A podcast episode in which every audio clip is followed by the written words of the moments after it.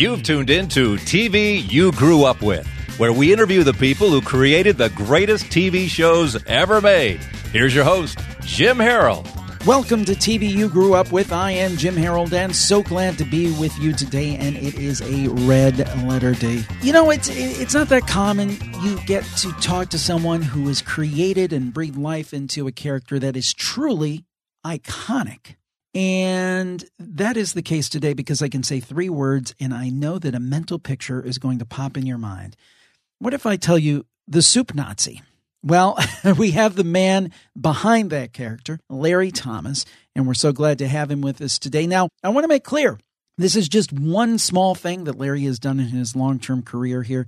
He's been on multiple television shows like CSI, Sabrina the Teenage Witch. He's been in movies, including one of the Austin Powers movies, and he continues continues to uh, create roles on an ongoing basis. I think recently he just won or was nominated for an Independent Film Award, and we're so glad to have him with us today. Larry Thomas, welcome to the program. Thank you. I have to ask you, start from the beginning. How did you get into acting? I mean, was this something you knew that you wanted to do since you were a little kid, or is it something that came on maybe a, a little later and you just stumbled in? How'd it go for you? Well, yeah, I was probably like a lot of kids in this world that they're addicted to television and movies. In my case, we kind of moved around a lot. My dad uh, took off when I was young, and my mom was just a single working mom, always looking for a better neighborhood. And I I was in a position where you know I was always the new kid in school. I didn't know anybody, so my friend was the television set, and and I loved movies. You know, to the point where I really like was was living in them. That's the only time I was happy was when I was watching an old movie or watching television. And you know, I, I never thought about doing that because, you know, I was born in Brooklyn. I grew up a little bit on Long Island, Queens, you know, and I, I didn't, it just didn't occur to me that a guy could become an actor. I just felt they were who they were and I was who I was, you know. You had to have something amazing about you, and then someone would see it and they would go, Hey, I want you to be in the movies. And um, so I grew up not ever thinking of, of joining the drama department or doing a play or no, I, I never did any of those things in school. I was always interested in getting a job. I started working when I was 10. And, you know, I, I, in high school, I would leave school early to go at noon to go to a job. And, um, there was a drama department going on in my high school, but I had no idea they even existed. And uh, most of those kids from that high school drama department all ended up going to the junior college next door. They used to joke about that it was still connected to the high school, but you know, they'd go into the theater department there. And I had decided to major in journalism. I, I thought that being a news reporter might be just like the coolest, most fun thing. And I used to write some stuff and, you know, got encouragement from my English classes that I might have had a little talent as a writer. And so I was doing, you know, almost, I did almost uh, two years of, of journalism. And uh, I think I had my AA degree. Um, you had the credits, I should say. I never went and picked up the degree. But uh, during the summer, I met this girl that I remembered from high school, who was now in the theater department at the at the college. Uh, her name was Stacy Schaefer, and you know, I asked her out. She wasn't completely discouraging, but, you know, she gave me her phone number, but it was a kind of, well, call me during the summer. So that I spent that entire summer calling her as often as I felt comfortable, and she always had an excuse or a reason why we couldn't go out. And so, you know, I always I get a lot of laughter from guys when I tell this story because every guy knows this feeling. It's like, well, am I deluding myself? Is she not interested, or is she maybe she's just really busy all the time and she likes me, you know? So I went to register for classes that fall, and I saw in the schedule the theater classes, and I thought theater. That's what she. That's her department, and I thought theater acting 101, voice and diction 101, and uh, I thought, why don't I just take a couple of these classes? And I'm sure she'll be in them. and then you know I could I could really see if she wants to go out with me. You know, I was just turning 21, so I felt like I had all the time in the world, and uh, so I took those theater classes. And you know, the second I I they put a speech in my hand, it was Shakespeare's from As You Like It, uh, what they call the All the World's a Stage speech, commonly known. And um, you know, I I got up there and I did it, and my hands were shaking and my body was shaking, but it was like the single most exciting thing I'd ever done. And I immediately that weekend going out with all my friends, I was going like, "What would you guys think if I became an actor?" And they were all laughing their heads off, you know, uncontrollably. Not laughing now. yeah, I thought I might lose one or two of them, you know, but because they thought it was ridiculous. Like, why would you be an actor? Why, you know, who would hire you as an actor? And but I I got very into it, you know. I I got very dedicated and I just started working at it. I wasn't very good at first. I mean, all the teachers were pretty definite about one of one of them who's been a lifelong friend ever since even took me aside. He was slightly an older guy than me, and he just said, "Man," he goes, "He goes, you're just at that point where you need to have a life for yourself. Don't do this." He goes, "You don't have any talent. This would be a big mistake." And uh, I said, "Well, you know what? I'm going to give it a shot for a little while."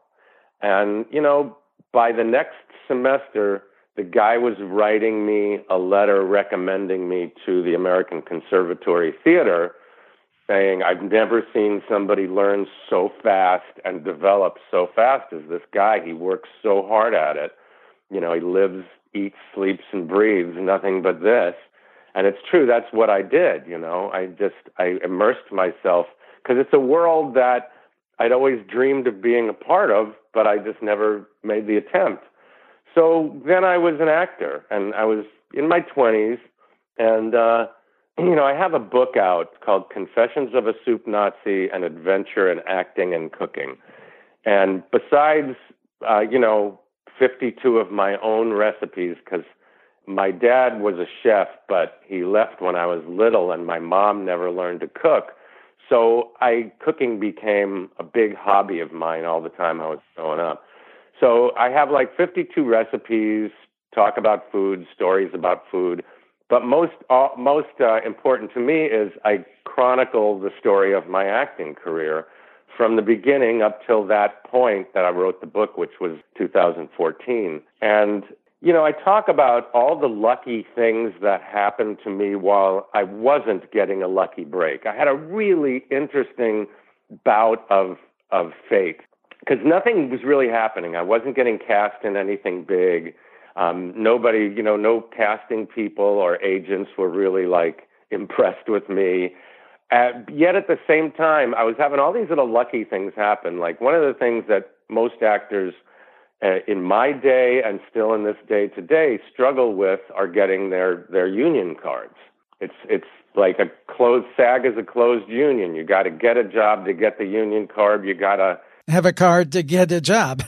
and back when I got it, it was like three hundred dollars. Now it's three thousand dollars. You know, and you know how inflation is.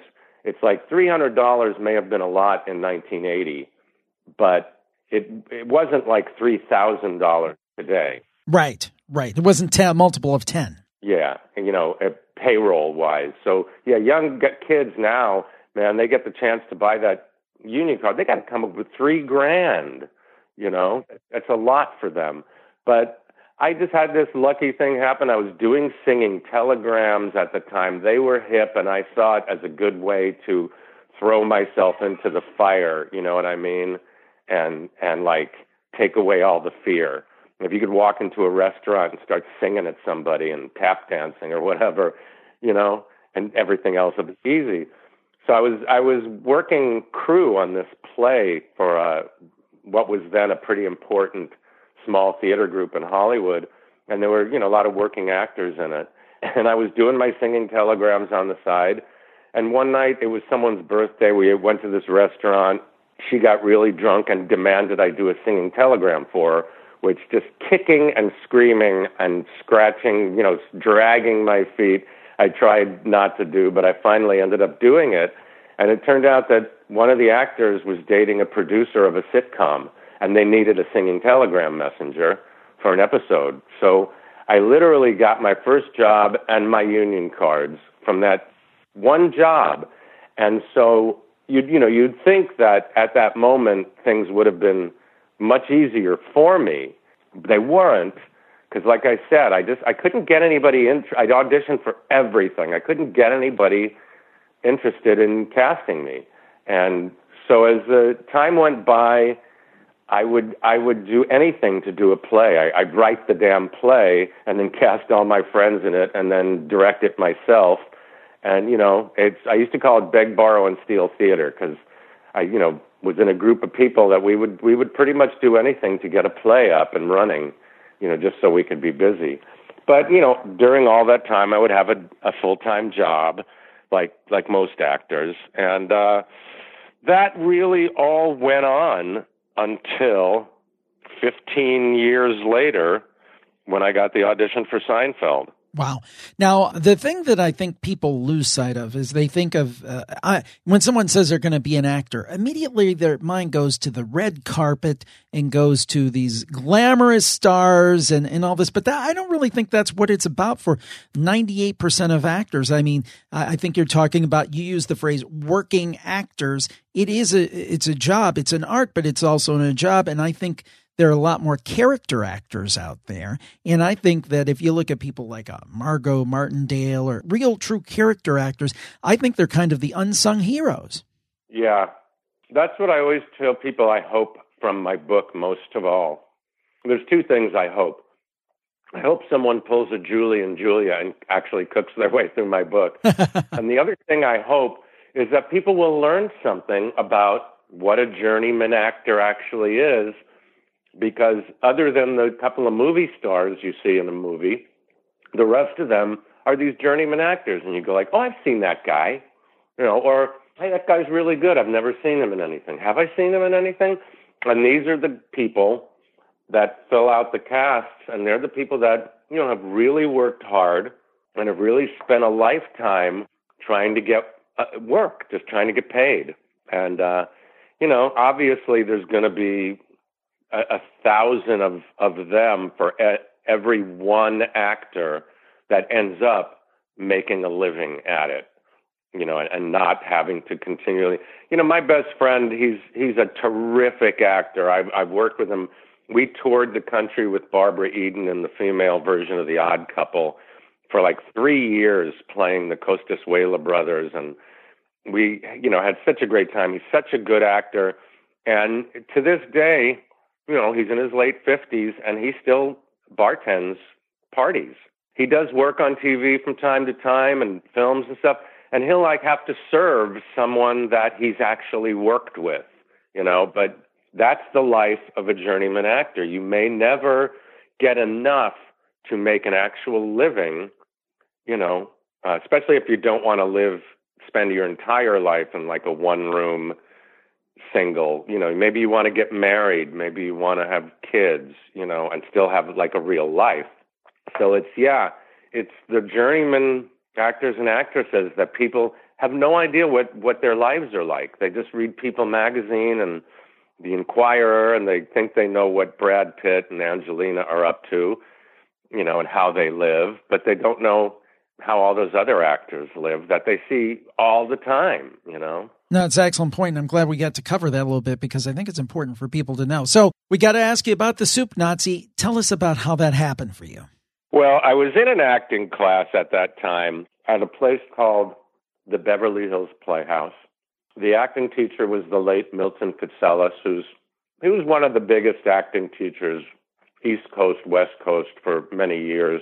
And uh, I, you know, he helped me so much. I mean, under his teaching, my acting improved just endlessly. And he one day just sort of gave me a challenge. You got six weeks to get a paying, you know, professional industry acting job, or you're out of class. And it was a crazy six weeks, and I did a lot of crazy things that were not quite uh, characteristic for me. And one of those things was, you know, where I come from, you admire somebody that's enough. You don't like ask them for a favor, you don't impose on them, that kind of thing. I've never been very good at asking for favors or imposing on anybody.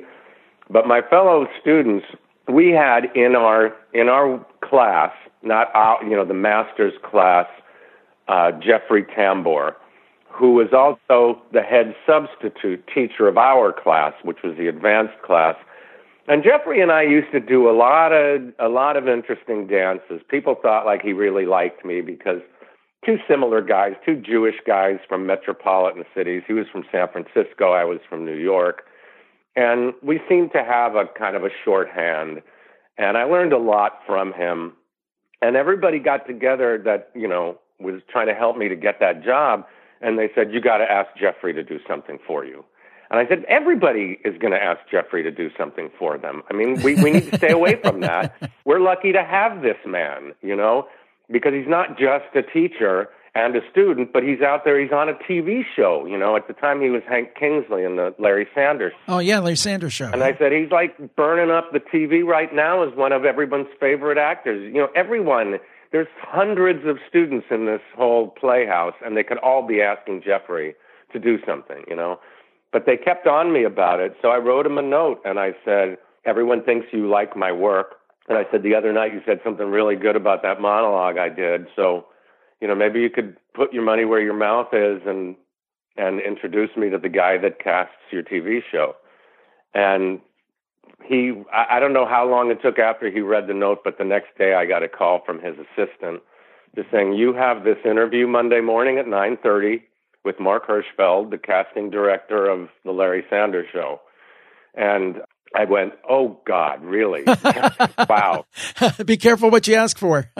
you know, that's probably the biggest step that I had all through the 15 years of being a union actor, and about three or four years before that of being an actor, and that probably was the biggest step I was about to take. You know, and um, I was really worried about it because you know, it's kind of a catch 22 situation meeting an important casting person. It's like, it's lose lose really because you're you're only they're only seeing you because you're nobody and you don't work.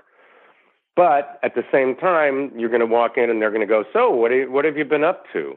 And there's no, you know, they've heard five foot nine, you know, they've heard stories about your kids trying to avoid your career, but sooner or later you got to talk about your non-existent career. And so, what is that going to mean to someone who's, you know, auditioning actors that have just come off Broadway for guest spots on TV shows, you know? So, um, one of my fellow classmates reminded me that my day job was probably something that most people in the industry don't even think about until they need it. but I was a bail bondsman.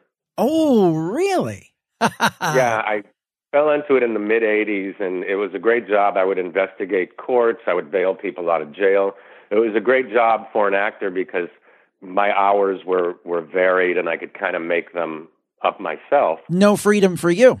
No. so yeah, so you know, my, one of my friends said, as soon as you tell him you're a bail bondsman, believe me, it, it'll go well. You know, and I thank her name is Jody Taffel. I thank her to this day. I just did on Facebook the other day we were talking about some soup Nazi thing, and I said, nobody knows the the hand you had in this, but you know, it was her idea. And sure enough, I went in there, and Mark is a doll. He's a, just an incredible sweetheart of a guy, which not everybody in the casting director industry is. But, you know, he asked me what I was up to, and I said, well, you know, I don't know if Jeffrey told you, but I'm a bail bondsman, you know, as my day job. And of course, he just went, what? and I had him just eating out of the palm of my hand for the rest of the hour. He, I, we never even like talked much about what I've done as an actor. He just wanted to know all about what you do as a bail bondsman. And then at the end of the uh, interview, he just said, "Oh, by the way, you know, I, I see on your resume that you do dialects." And I said, "Yeah, you know, with a face like mine, that was one of the first things I had to get good at." And he goes, "Good, because you know, I also cast Seinfeld, and we often need, you know, different varying ethnic New York types, and you know, you've got that look. And I said, yeah, I love Seinfeld. It's my favorite show. So, yeah, anytime. And sure enough, about I don't know, it's only about two weeks later, maybe, my very non existent, non present warehouse agent that probably when when they called and mentioned my name, he probably didn't even know who I was, gave me a call and said, "I just got a call from from Mark Hirschfeld's office of Seinfeld, and uh, you know they they want to bring you in. By the way, this is Mike, your agent. You know, I'm going, yeah, Mike, I, I know who you are.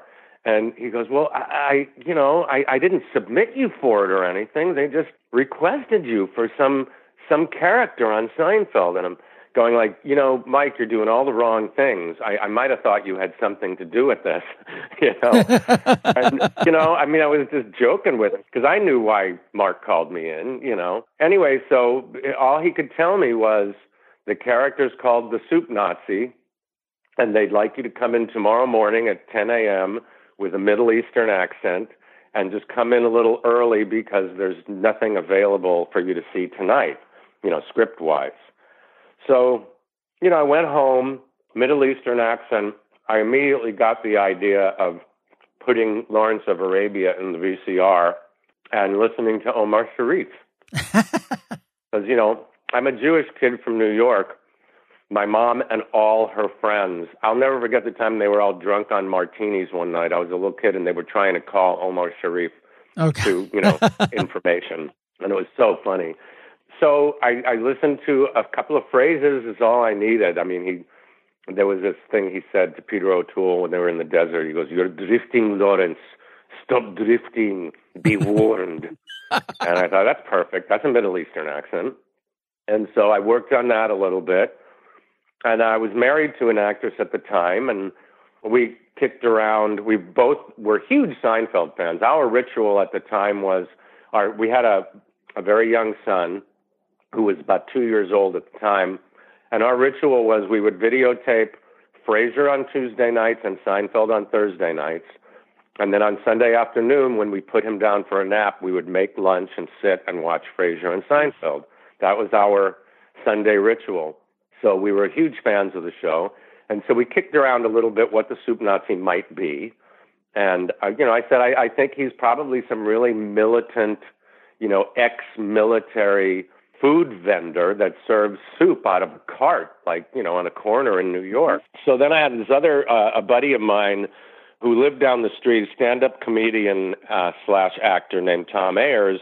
And he was kind of my closest buddy while I was on this search for an acting job. And I called him and I said, You're not going to believe this because the day before I had, uh, he had gotten me an audition for the Power Rangers, which was a totally non union show that was paying actors like $150 a day or something. And so I said, You're never you're gonna believe this. I got an audition for Seinfeld tomorrow morning.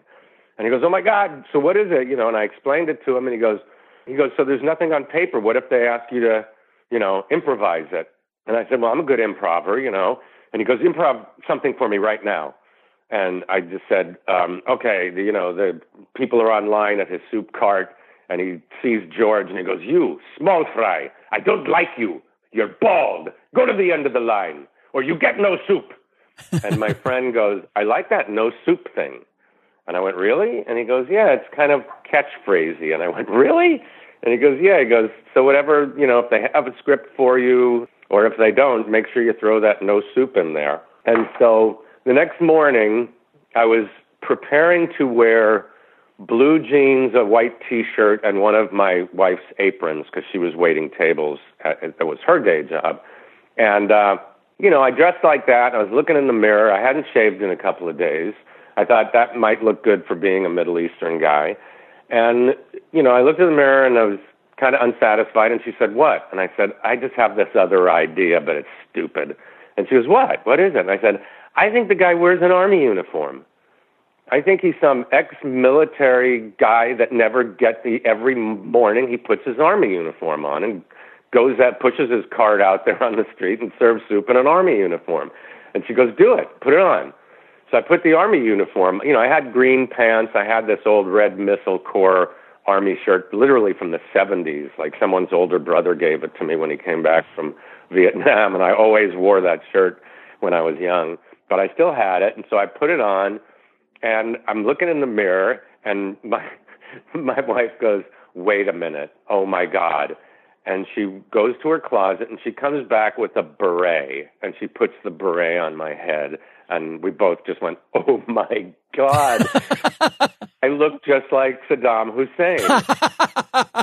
and remember, this is 1995, right? So he was he was big news. He was on the cover of People as much as Princess Di, I think, at that time. So uh, I said, you know, the only question is, do I have the courage to go in there like this? My God, I'll be the only person dressed like this.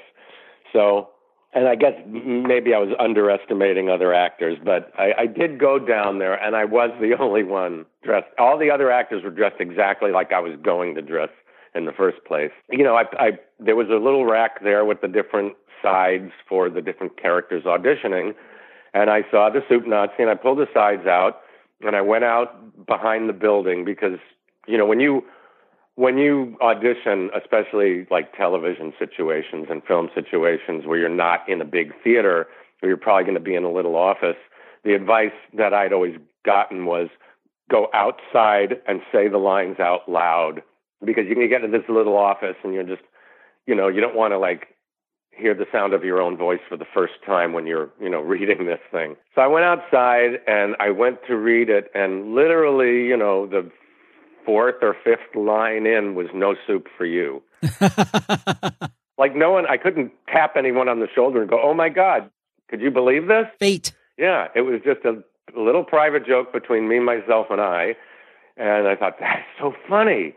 And Tom's going to die when I tell him this, you know. So I went back in. I, I read for the casting assistant, a guy named Brian Myers, who who later was casting on his own shows like Just Shoot Me and whatever. And he was great. He was very nice. You know, he goes, "Yeah, Mark said that you're good with dialect, so uh, let's just give it a shot." And he laughed in all the right places. There were like the first three scenes out of the eventual six and I, you know, I, I didn't have much experience with television auditions, so I really didn't know much. I just know it's probably good that the guy voluntarily laughed, and because uh, he was reading with me. And then at the end of it, he said something like, "Well, we're we're not real sure about this script, but uh, you know, if if we're going to do it, you know, uh, uh, we'll get in touch with you or something like that." Which I um until years later and maybe 60 television auditions later I didn't realize what an incredible thing that was. If I if I had known more about TV auditions, I would have known that that was a super fantastic sign because they if if a casting person, especially in the first read and the pre-read, if they offer you any information other than thanks, thanks for coming in, you, you probably did something really good or they really liked it. And but I didn't know that, and so I just you know I went my way. I went home. You know, I called Tom. I told him about the line, no soup for you. I told my wife, I think I did a really good job. I felt like I did everything I wanted to do, and he laughed, but I don't know. And then um, three weeks almost went by, which again, if I had known more about TV, I would have known that means you didn't get it because TV happens really fast. But I didn't know. I just, the first week went by, I thought, well, maybe there's still a chance. And I kept going over it in my head because I'm bad at letting go. You know, everybody gives the advice to actors go in, do your audition, throw the sides in the wastebasket, and let it go. And and I couldn't do that. I kept going over the lines in my head. You know, could I have done it differently? Could I have done it better? And I kind of kept thinking, no, that's the way I would do it. You know, but after a couple of weeks, I kind of figured I probably didn't get it. And in, in the third week, I was sure that I didn't get it. So I wrote Jeffrey a note and I, you know, said, "Thank you so much, man. I can't tell you how close I got. I auditioned for Seinfeld. It was a big part that had three scenes, and uh, you know, thank you and everything." And I, I gave it to somebody that was going to class that night because I wasn't going to class. I had some casting director workshop I wanted to go to. And then the next day, that same warehouse agent called me with that same, I've just seen a ghost tone to his voice, going, uh, Larry, uh, this is Mike, your agent. You know, didn't you audition for Seinfeld a couple of weeks ago? And I said, yeah. And he goes, oh, they, they want to see you again. And I'm just going, Mike, don't sound so amazed. You know, ringing vote of confidence. Yeah. And so it was funny because I think that day one of my friends from class called me and said, You weren't in class last night, but Jeffrey was asking about you. He said he had something to tell you. So the next day I went on the callback, which was one of the strangest app morning slash, you know, it, was, it really was over by like 1130 of my life. Um, got there a couple of minutes late. I uh, ran up these stairs into a hallway, and the first thing that caught my eye was the now late, wonderful actor Richard Libertini, who my wife and I loved him, you know, from the in laws and from the movie All of Me with Steve Martin and Lily Tomlin, where he played the guru. And I just loved Richard Libertini. And there he was, and I'm going like, what am I doing here? This is stupid. you know, this is stupid. I can't read against Richard Libertini. You know, and and folks, if you don't know that name, if you saw him, you'd say that guy. He's been in everything. Yeah, the guru in that movie, All of Me, with Edwina Ball, Edwina Ball, and then the the South American military general in the original In-Laws with the little face painted on his hand, going, "He's such a handsome man. I want to kiss him, Pepe. You kiss him." and he was just great. Anyway, so almost immediately, uh, Mark Hirschfeld comes out of the room and he goes, "Oh, good, you're here. We've been waiting for you." And so he just grabs me and drags me into the room before I even can sign in or anything. And he hands me a stack of paper, and I walk into the room, and there are, it was a very crowded room, and faces that I would soon get to know as you know the the hierarchy of Seinfeld: Larry David, Peter Mehlman, Andy Ackerman, Carol Leifer, you know, all these faces were in this room. Spike Feresten, the kid that wrote the Soup Nazi script, and I say kid because he looked like a little kid. it's like, what is he doing here? But what caught my eye is at the end of the room there were these two desks, you know, butted up against like you know dueling pianos kind of, and of course Larry David was at one of them. I had no idea who he was, and Jerry Seinfeld, and Jerry just like looks at me and goes, "Hey, how you doing?" And remembering advice I had been given by a, another incredible character actress, Sheree North. She later played Kramer's mom on Seinfeld. But uh, I remember someone said to me, You're a character actor. And she goes, So when you walk into a room and you're playing a character, don't let them see who you really are. Just be the character. Because she goes, They don't have the imagination if, to separate if you like go, Hi, how are you? And then go into a character. So I just looked at Jerry and just kind of grunted. I went like, ah. And uh, Mark said, okay, well, let's just do it. You know, do what you did with Brian the other day, and let's just do it. I'll read with you. And so we just launched into it. And Jerry was cackling. I mean, I thought he was like messing with me. you know what I mean? He was laughing so hard.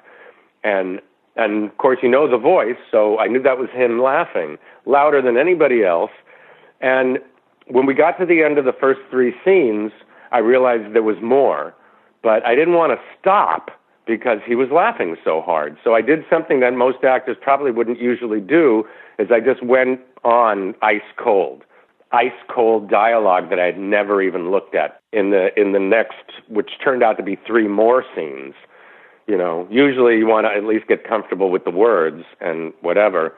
But I just I you know, I just picked it up off the page and went on and he continued to laugh like that. So finally, I was done, and Mark immediately said, "Don't leave. Wait. You know, go out there and wait."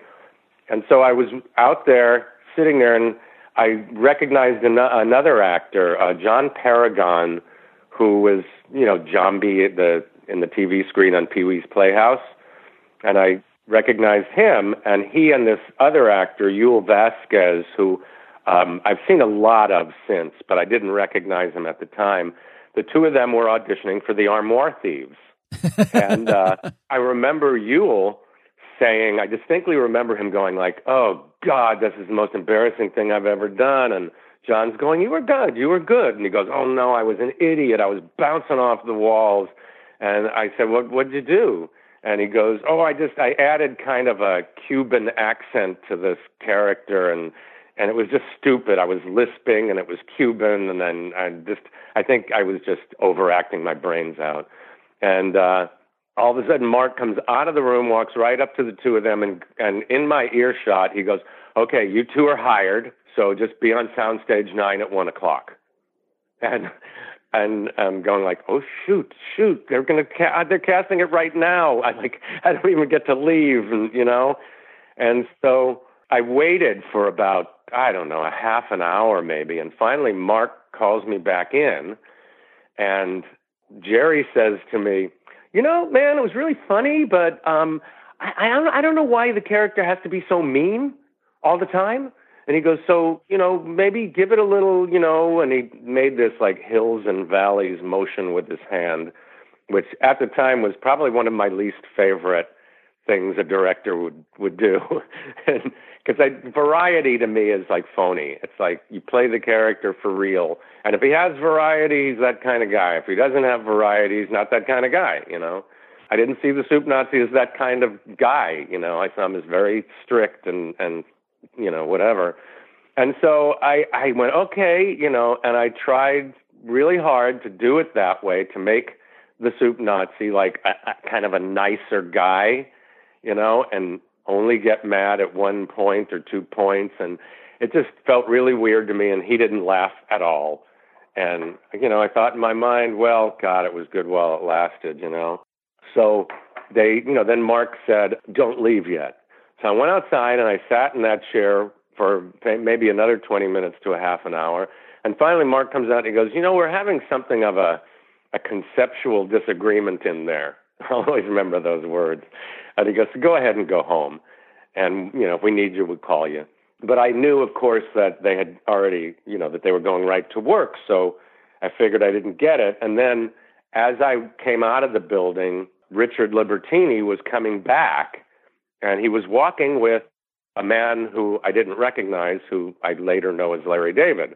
And so he was coming back into the building, and I thought, oh, well, you know, what a story I have to tell now. So there was a payphone behind stage nine where they did Seinfeld, and I called my wife and I said, boy, you're not going to believe this morning I've had. I said, first of all, there were six scenes, not three. So it was a bigger part than I thought. And she goes, wow. And I go, and you know who I was reading against? And she goes, who? And I said, Richard Libertini. And she goes, oh my God.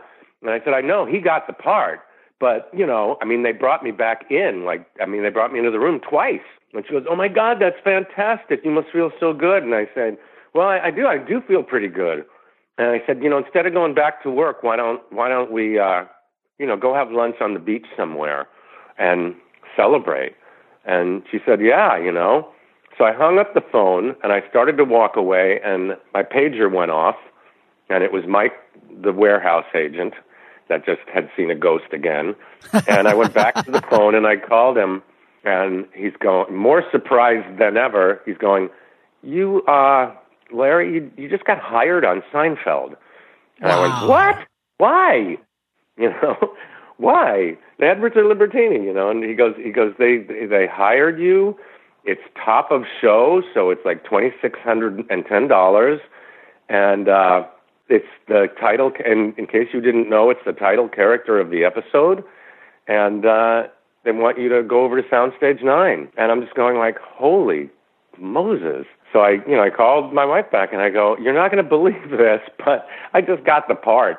And so I went, I went over, went into the soundstage, and the first thing that happened is Jerry just beelined over to me and said, "Hey man, hey man, you know that direction I gave you?" He goes, "Forget about that." He goes, "Just just do it the way you did it when you came in. The, the, for some reason, the meaner, the funnier, you know." And I went, "Okay, okay, cool."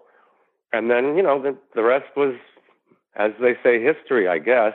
You know, we had a four day work week because there was uh, it was in the end of September, the beginning of October, where Rosh Hashanah falls. So there was a day off in the middle of the week, I think. And you know, we we rehearsed in four days and shot on the fourth night, and it was paradise. You know, in fact, Tom Barry, who played the building Elaine's building superintendent in that episode, I remember. I'll always remember sitting next to each other uh, in the bleachers, just like watching them rehearse the Jerry's living room scenes, which are always the longest scenes.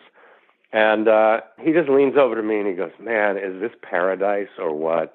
And I said, Yeah, God, can you imagine doing this every day, coming to work and doing this every day? you know, and he just looked up. Of course, you know, Tom's done wonderful things since then. and uh, it was just you know it was so much fun just watching them rehearse. We didn't really get me on my feet until the last day because they had to build the soup set, which good trivia was butt up against Jerry's living room. Huh. Interesting. Yeah, it was on the other side of the wall from Jerry's living room, inside. Did you have any any concept? Now, I mean, Seinfeld had been popular, top show on TV, and you knew things tended to go into the the lexicon like yada yada yada, you know. but it was still very popular. Did you have any sense whatsoever that this could become a cultural icon? Any idea whatsoever? Nothing. Nothing. I didn't see no soup for you as any kind of catchphrase that anybody would ever say again. I didn't see my character as the standout character in that episode because when we sat down at the table read, Yul Vasquez had Julia and Michael and Jason and Jerry and Larry all on the floor with laughter because they were supposed to be in the story in case you haven't this is, I think, in the uh, special material for season seven. Spike says it, but he wrote the script all by himself, total solo script, which was incredible. But Larry David added one thing to it. He said, "These two armoire thieves, I think they need to be gay." he said, "If two guys are stealing an armoire, they should be gay." So Larry added that, and then Yul Vasquez added the Cuban accent. I remember that. Yeah. So he was, and I thought this guy is going to steal this show, and you know it's going to it's going to be incredible. His character is going to take off, and they did come back twice, but um, yeah. So I never even thought that my character was going to be like a standout character. I just felt like I'm getting twenty six hundred and ten dollars. I won't get kicked out of my acting class. Although, by the way, I did book the job on Power Rangers. And that was really what got me not kicked out of my acting class. Although, as the years went by, my teacher twisted uh, the truth a little bit and would tell everyone, you know, I threatened to kick this guy out of class and he, you know, gets a part that got him an Emmy nomination, you know? It made you a cultural icon. yeah, he liked the story better that that was the part that got me well, I think it's a good. I think it's a good lesson. I mean, you could be very good at whatever you do in life, whatever it might be. But if you're not a little bit assertive at the the right time, you might miss a huge opportunity, which you would have. Now, I have to ask you this: I've I've interviewed um, uh, some some great actors on this show, and uh, some people have had some real kind of like the Soup Nazi iconic kind of characters. Um, uh, come to mind uh, Don Most, who played Ralph Malph for years on Happy Days, and I asked him the question, and I've asked some others when you're this kind of character and you're so imprinted on the minds of people, on one hand, it's a tremendous blessing. I've got to believe it's a tremendous blessing, but it can have its challenges too in terms of getting typecast. Is, uh, was that, is that, has that been a concern at all? Or is it more just, hey, I'm just very thankful that this happened and has given me other opportunities? Yeah, you just said it. That's exactly the way I feel. At, at that point, I was in my late 30s you know, I had spent the previous 18 years basically trying to be an actor with with no real results.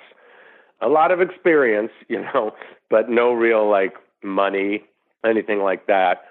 And so, you know, any, you know, after Seinfeld, of course, I got to audition for numerous guest spots, and that's where I, you know, peppered my resume, as you saw in IMDb, with all these other guest spots.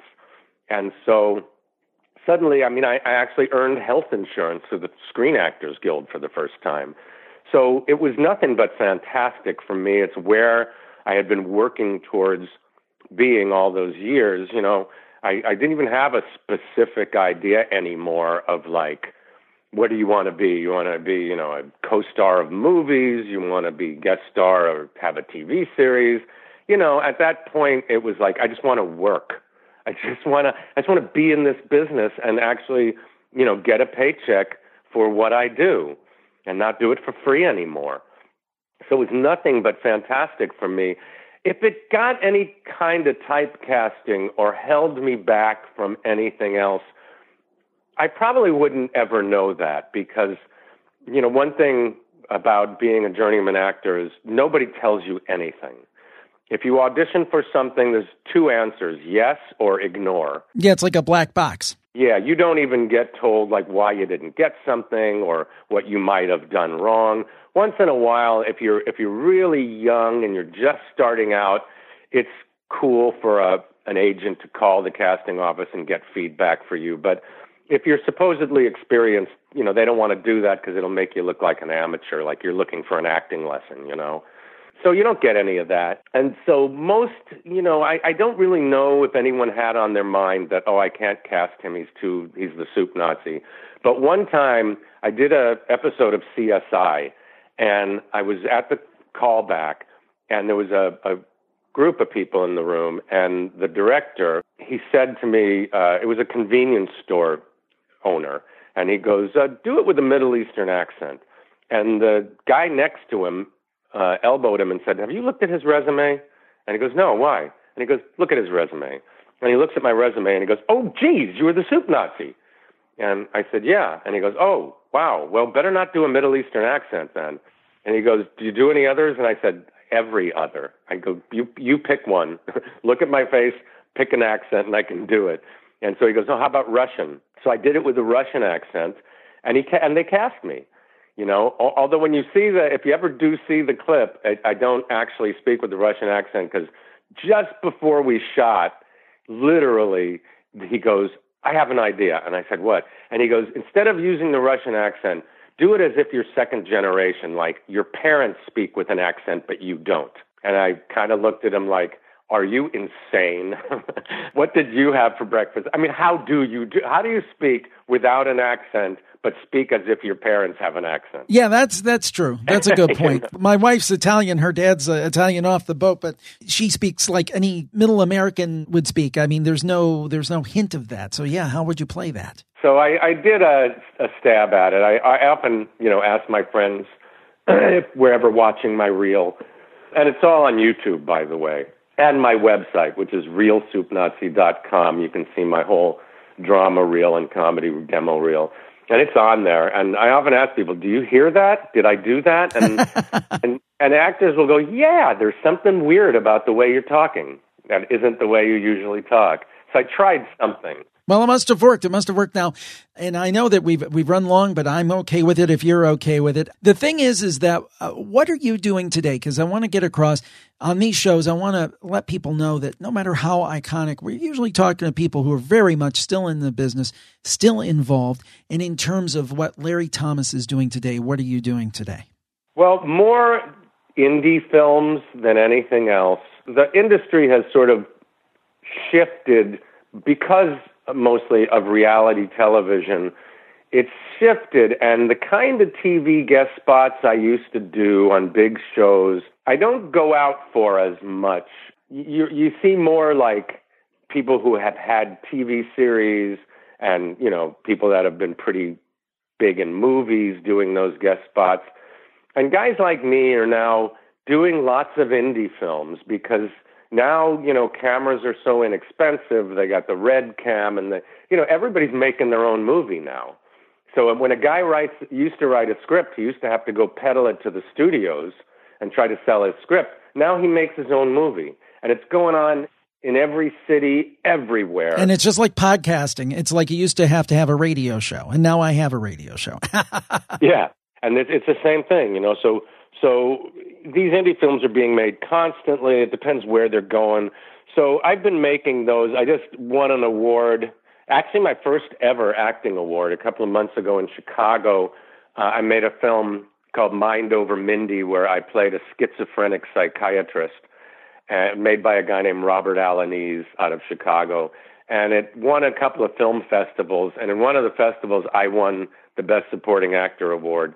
So it was really funny. I mean, being my age and winning your very first acting award, it was a big thing. And so well, congratulations on that. And uh, the thing that I love to see in, in movies or on the stage, but in movies in particular, is when somebody plays against type or maybe it's something they don't expect. I think of that role that Robin Williams did years ago, uh, obviously before his uh, uh, sad passing, where he played uh, the psychotic film developer. I can't remember the name of that movie, but when you see somebody who you, you've got in their mind, this is who that person is, and then they play the, you know, they, they usually play the next door neighbor nice guy, and then they play the crazed psychopath. I love those kind of turns when you see because that proves that, that person is not just that one character you have in your mind, but they can they can play anything.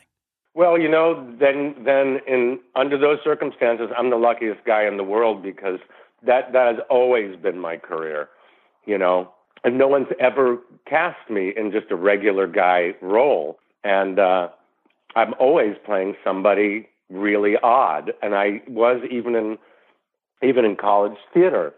But um, recently, I uh, was sitting with these guys who were uh, one was the director and the other the producer, and they were making a film with uh, Danica McKellar called "Mommy, I Didn't Do It," and uh, it was a sequel to another movie she had made with them called The Wrong Woman. You know, kind of based on Hitchcock's The Wrong Man, and uh, so they were making this movie, and they said, you know, God, you know, we'd love to have you in our movie somewhere.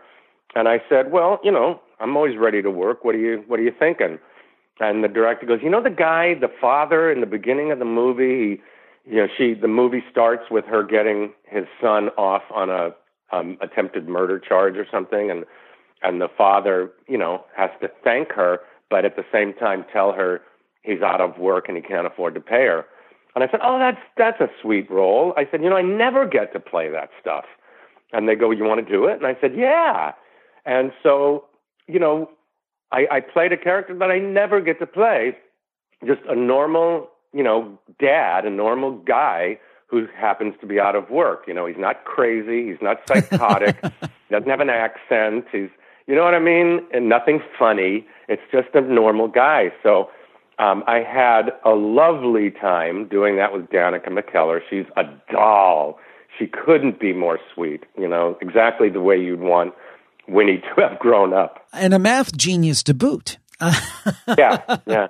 Uh, unfortunately for me, when they sold the movie to Lifetime, Lifetime cut my scene. ah. Oh, that's that's a that's a tough one. Yeah, it was in the movie. They did a little premiere in uh, near the TV ca- Academy in North Hollywood, and it was still in the movie. But then Lifetime bought it from them and needed to cut a few more minutes out, and out went my scene. So you know, if you see the movie on Lifetime, you'll see me there in the courtroom, you know, motioning to my son. But that scene that I really loved of, uh, you know, having to tell her I can't afford to pay her was, is, is out. But um, so yeah, I never get to play that kind of role, and that you know that's another thing in the career of of journeyman actors. You think you know somebody's career, like oh, I saw him in Austin Powers, I saw him in Seinfeld, you know this and that. You have no idea all the things you didn't see me in that I did. you know, I mean, I, I can't. T- I I have two experiences that actors laugh at all the time, and I made because I made a mistake twice when I did my scene on Scrubs, which a lot of people like, but they don't realize like how long it was when we shot it. There was this really funny speech in it when Zach Braff goes, "Aren't you the soup Nazi from Seinfeld?" And I go, and originally I said no, and I paused, and then I have this speech. Um, I happen to be a character actor that has played many various roles through the years, and it's a little bit shallow to pigeonhole a guy in one TV guest spot he did over eight years ago, don't you think? And then he says, Come on, say the soup thing. And I go, No. And then later, of course, he talks me into it or tricks me into it. And all day long, Tara Reid kept saying to me, That speech is perfect. That speech is going to change your career when when people from Hollywood hear that speech, they're going to know that that's exactly what they've been doing to you, and and it's going to do wonders for your career. And when it came out, when I saw it on TV, what they did was they changed the meaning of me denying, like I wasn't denying wanting to be the soup Nazi. I was denying that I was the guy. So they cut the speech completely out so that he goes, "Aren't you the soup Nazi from Seinfeld?" And I just go, "No." And he goes, "Come on, say the soup thing." And I go, "No." And that's so they changed it from me, you know, being me to that. And uh, another time, I got this part on a show that only lasted one season called Threshold, with uh, Carla Gugino in it and and um, a couple of other people. It was a sci-fi show, and I played this yes Middle Eastern cafe owner that they were questioning about Brent Spiner's character, like does he come in here every day or whatever? And there was this really cool speech. They, they say something like, um, "Do you get a lot of people in here during the day or whatever?" And I go, "Oh, or do you do a lot of business during the day?" And I say something like, "No, mostly students that sit there on their laptops using my Wi-Fi, but not buying anything." And I, I thought that was a great speech because it, it's when you come from, you know, dad who owned a restaurant, you know the business and I really felt something for that little speech, and I felt it gave the man character, and you know, kind of lets you know who he is, which you don't always get from a little guest spot. So, I but I made the same mistake. I answered the question and paused. So once again, that speech got cut out. well, we're not going to cut out anything on this. Not that millions will hear, but we're going to leave it in its entirety. You've been so generous with your time and your insight. It's been so much fun. It's one of those things where you learn that actually Larry Thomas is not a Nazi of any type, but just a, a really nice guy. Now, Larry, where can people find your book? Where can they find your website and connect with everything you have done and everything you are doing now and be doing in the future? Well, go, you know, definitely check out the website. It's realsoupnazi.com, just three words, not the, but realsoupnazi.com. And uh, there's all kinds of stuff on there. You know, I'm I'm most proud of the fact that I had some videotapes of theater from back in the 80s and I digitized them and my my webmaster put it on the website. So you could actually see little snippets of like crazy 1980s theater that that's on there. And uh find out what's going on and all that stuff. My book is there. You know, you could click on it, shows you where to buy it, either signed or unsigned. And um, that's pretty much it. You know, uh, hopefully the next time I have like a movie that shows on Lifetime or something, I'll actually be in it. and you know, and um, just I just appreciate everybody you know, that has amazed me through the years that continues to love Seinfeld because it's just an amazing thing to me that that new generations and and everywhere in the world they love Seinfeld. I, I get letters from Bosnia and Croatia and the Netherlands and you name it. You know, people are watching Seinfeld to this day and and they love it as much as anything that's on TV now, and it just does my heart good that I, at you know, at one moment of my career, I I hit a show that was going to go down in history as you know one of the great great comedies. It's like having been in I Love Lucy. I mean, it's going to be that way. You know, I hate to be morbid, but once we're both gone, Seinfeld will be still playing and people will still be laughing at it and they'll still be laughing at Larry Thomas. Larry, thank you so much for joining us today. My pleasure. Well, I hope that you enjoyed that as much as I did. What a great way to kind of relaunch this podcast. And I hope that you'll tell your friends not only do we have some great episodes coming up on things like The Twilight Zone and Mary Tyler Moore and one of the great actors from Little House on the Prairie, but we have a great backlog of shows that we did when we kind of started this podcast in the past. But I'm giving it months now. We're gonna, we're going to give it uh, a good long run and see how people react. If you like this show, please go rate, review, and subscribe wherever you may listen. iTunes, the podcast app on your iPhone or your iPad, Stitcher Radio, iHeartRadio. Certainly rate, and where they give you the option review and subscribe so you never never miss an episode of TV you grew up with. We've got some good stuff coming. So, as they say in classic TV, please stay tuned. And we'll talk to you next time. Have a great week everybody. Bye-bye.